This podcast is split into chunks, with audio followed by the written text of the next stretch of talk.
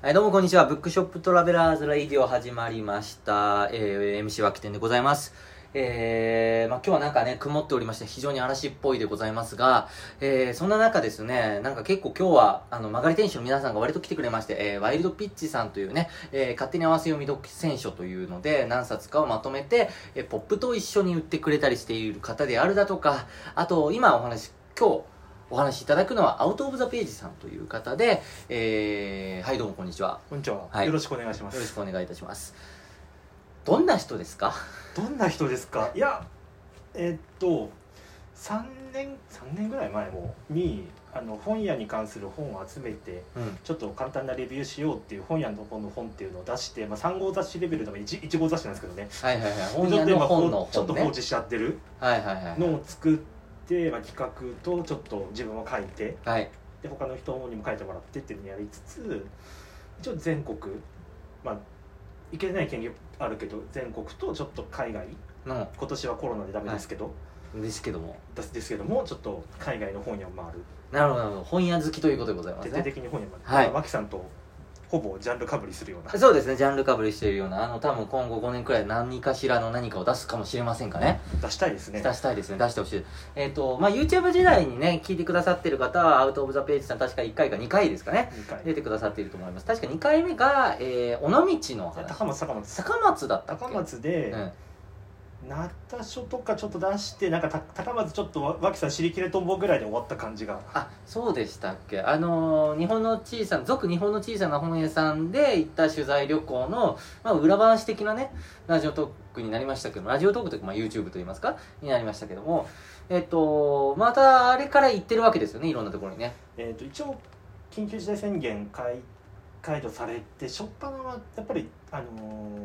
地元とか横浜のちょっと本屋さん軽く6軒ぐらい、石堂とかはい愛知と商店さとんかねつ生活続き方あとか生まあ活近続くき近方いはいではいはあいと曲がり関係でいうとあのワグテールブックスああれでアグテイルブックスさん元町横浜元町そうやそんうそうはいとかあの辺中華街の本屋さんとか、はいはいあ生活続き方関連だと東横線の妙蓮寺とか白楽とかあの辺ああ白楽は結構ありますよあったっけ鉄塔鉄塔消防だっけ鉄塔書店だっけな古本屋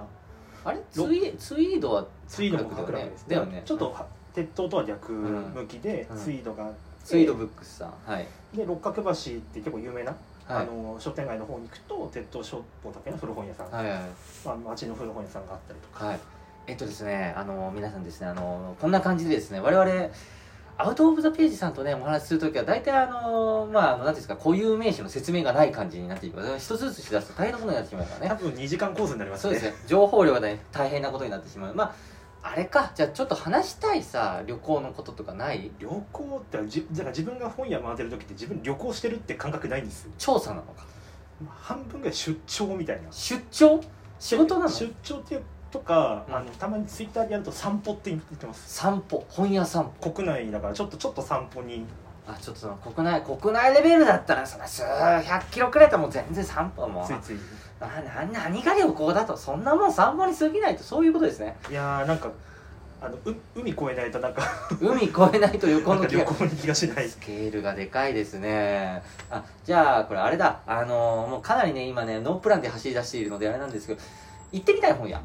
てみたい本屋今いや一番行ってみたい本屋もしくは行ってみたい地域本当は札幌なんですよ札幌なんだあのーまあ昨今の事情も含めてなんっていうのもあるんですけど、いちょっともともと本当は札幌行く予定あったんですけどちょっと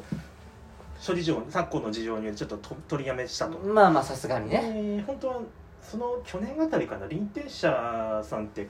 えっ、と三鷹だっけな三鷹あはい中央の線の古本屋オープンした時にうん札幌こ、えー、と古書組合の85年したっけな50年したっけなおーあれを買ったんですよおーでそこに載ってる本屋、まあ、諸子吉成とかはいはいはいはいあの辺ちょっと行きたいなっていうのがああなんかもちょっとう日本の古本屋でもあそこちょっと買ったりしてたんであそうなんだマニアックだよねこうなんていうか行きたくなる経緯がマニアックだよねいやたまたまあそこで本屋本コーナーみたいなのがなんか意図せずか意図ししてないかわかんないですけどできててまあ古本屋ですからねなんかいろいろ大阪の古書組合と札幌の古書組合とあと昔谷中だっけなあったうずら屋っていう古本屋、へーあの堀切直樹書店の先代の青木正美さんが書いてるああ電気うずら屋の電気とか、うんあれ買ってちょっとあ面白そうだなって買ってそうなんそだこからちょっと札幌ちょっと見てみたいなとかああ札幌行きたいんですよね行きた札いです幌いや結構あのこのね日本の小さな本屋さんでそうなんですけどあの基本本州四国九州ですよ北海道と沖縄行けてないんですあと離島ねあー離島はだって離島の本屋がそうそうそう,、今まあ、そう離島は離島の本屋があるんでいいんですけどでも北海道と沖縄行けてないのかなり尻切れとんぼ感があるわけですよ沖縄一回行きもう一回行きたいですね去年12月にいなんとか一泊時間作ってはいやっぱねあのうららさんと有名なうららさんとあとクジラさんいやクジラさん行けてないあそうえっ、と宮里古書店うんあのー、どうだっけなあざとか幽霊のあざとのところにほう栄町市場っていうおう、とこの古本屋さん、うまん、あ、これ去年のし実は 7, 7月にも行っててなんかあのイベントかなんかの時に話してくださってましたね確か写真かなんか見せそうそうそうてそうはい、あのオーストラリア行く前にちょっと、うんうららと宮里一回7月に来ましたって時に、はい、そこにもう一回行ったのとあと宜野湾まで行っておお幼児はちょっと空いてなくておうだからブックスジノンジノン沖縄のめちゃくちゃでっかい古本屋おすっごい蔵書数ありましたねーおあとおお那覇市内戻っておえーとあれはなんだっけな眞子書房か眞子さんだ眞子さん書房そういうこもともと石、えー、とあれ宮古宮古島にあったのが那覇に移転してきてってとないうお本当にあの住宅街の中にあるーおすっごい蔵書すごいですよーおーなんかもう分かんないことがありますからね私でもねだからきゅ沖縄前回が9軒ぐらい回ったので、でやっぱ千早移転前の千早さんことこと堂とか、はいはいはい今移転しちゃったんでうんどっちも移転後見てないんですよあそうなんだそうなんかすごいなすごいなそんな言ってんだないやーあのたまたま沖縄一泊できたんであーそっかいつもなんかすごいさ尻に火ついたみたいな動き方す去るじゃ年ないはちょっと、ね、修行で5回沖縄行ったんですけど大体2時間ぐらいしか滞在しないんであの修行というのはマイルを貯めるあれですねそうそうはいはいはい そのためにちょっと沖縄に行って那覇空港行って空港食堂のソーキそば食べて帰ってくるはいはい、結構マイルがたまるそうですねこれがねあ全然わかんない世界だけかっこいいどそもともかくそういうことですねっていうのやったりとか脇さんどこ行きたいんですか、僕ね今行きたいのはそうだから大分にね来月行く予定だったんですけどちょっとまだもう GoTo の予約もしてないしこれはやめた方がいいんじゃないかなってあの鴨鹿書店の岩尾さんとはちょっと仲良くさせていただいているんですがそれの紹介で、まあ、いくつか行きたいところもあるし、まあ、その関係で原始社行きたかったんですよああそうだ原始ありましたね、めっちゃ行きたいんですよ、まあ、幻想美術というかどっちかっていうとグロの方に寄っているエログロに寄っている感じと聞くんですけどねだいぶ趣味の店だというあの自分もその辺を見たことないジャンルなんで、うんそうちょっと見てみたいあのねやっぱ本屋好きとしていろいろ回っていくとやっぱ幻想美術が一つのジャンルとしてめちゃくちゃ多くて専門店もやっぱね東京にもありますし大阪でも強いとこあったりとかいろいろやっぱねまあまあまあ大都市で一軒あるかなみたいな感じで大分にできたか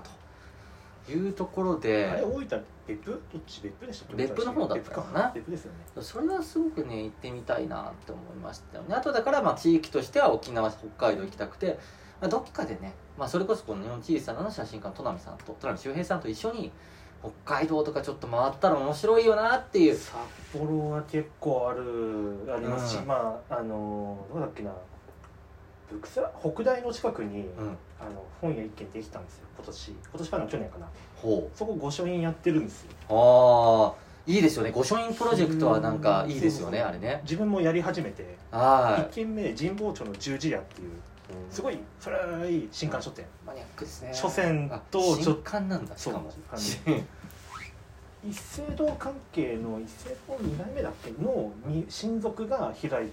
たはず確かそこ あの内部情報に詳しい男ですねは、はいまあ、書まあ書店も一斉堂系列なんでまああのまあ、ちょっとご承認の話とは離れるんですけど、まあ、今ねあのね9分ちょいなんでそろそろねあのねちょっとずつね、まあ、まとめっつうかちょっと一つ話したい話したいというかあ時間がいつになるか時間というかあのいつになるかわかんないんだけど今ね独立書店論みたいなのを書きたいんですよ5年くらいかけて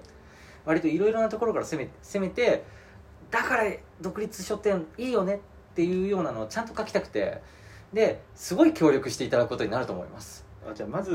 あれですよ書棚と平台読みましょうかあそうそうそうそうだから柴そ田さのんね書店論の部分をだいぶあの頼ることになると思います資料の貸し出しなら割とあそうそうそうそういうとこそういうとこあのうちに何あるか忘れましたけどとりあえずキーワードは書、まあ、書絶対書店論と、あとあの現代カルチャー論ですよね現代カルチャーわかんない現代カルチャー論は、えー、とあの人あのポストサブカル焼けアート派の方えーこ総れがさ春書んか店さんですかまだ一度もお会いしたことないんであれなんですけど一度応援してるんで、ちょっとまずあれを読んでからっていうところとあこんにちはあれですねお届けですねあらら生中にお届け物です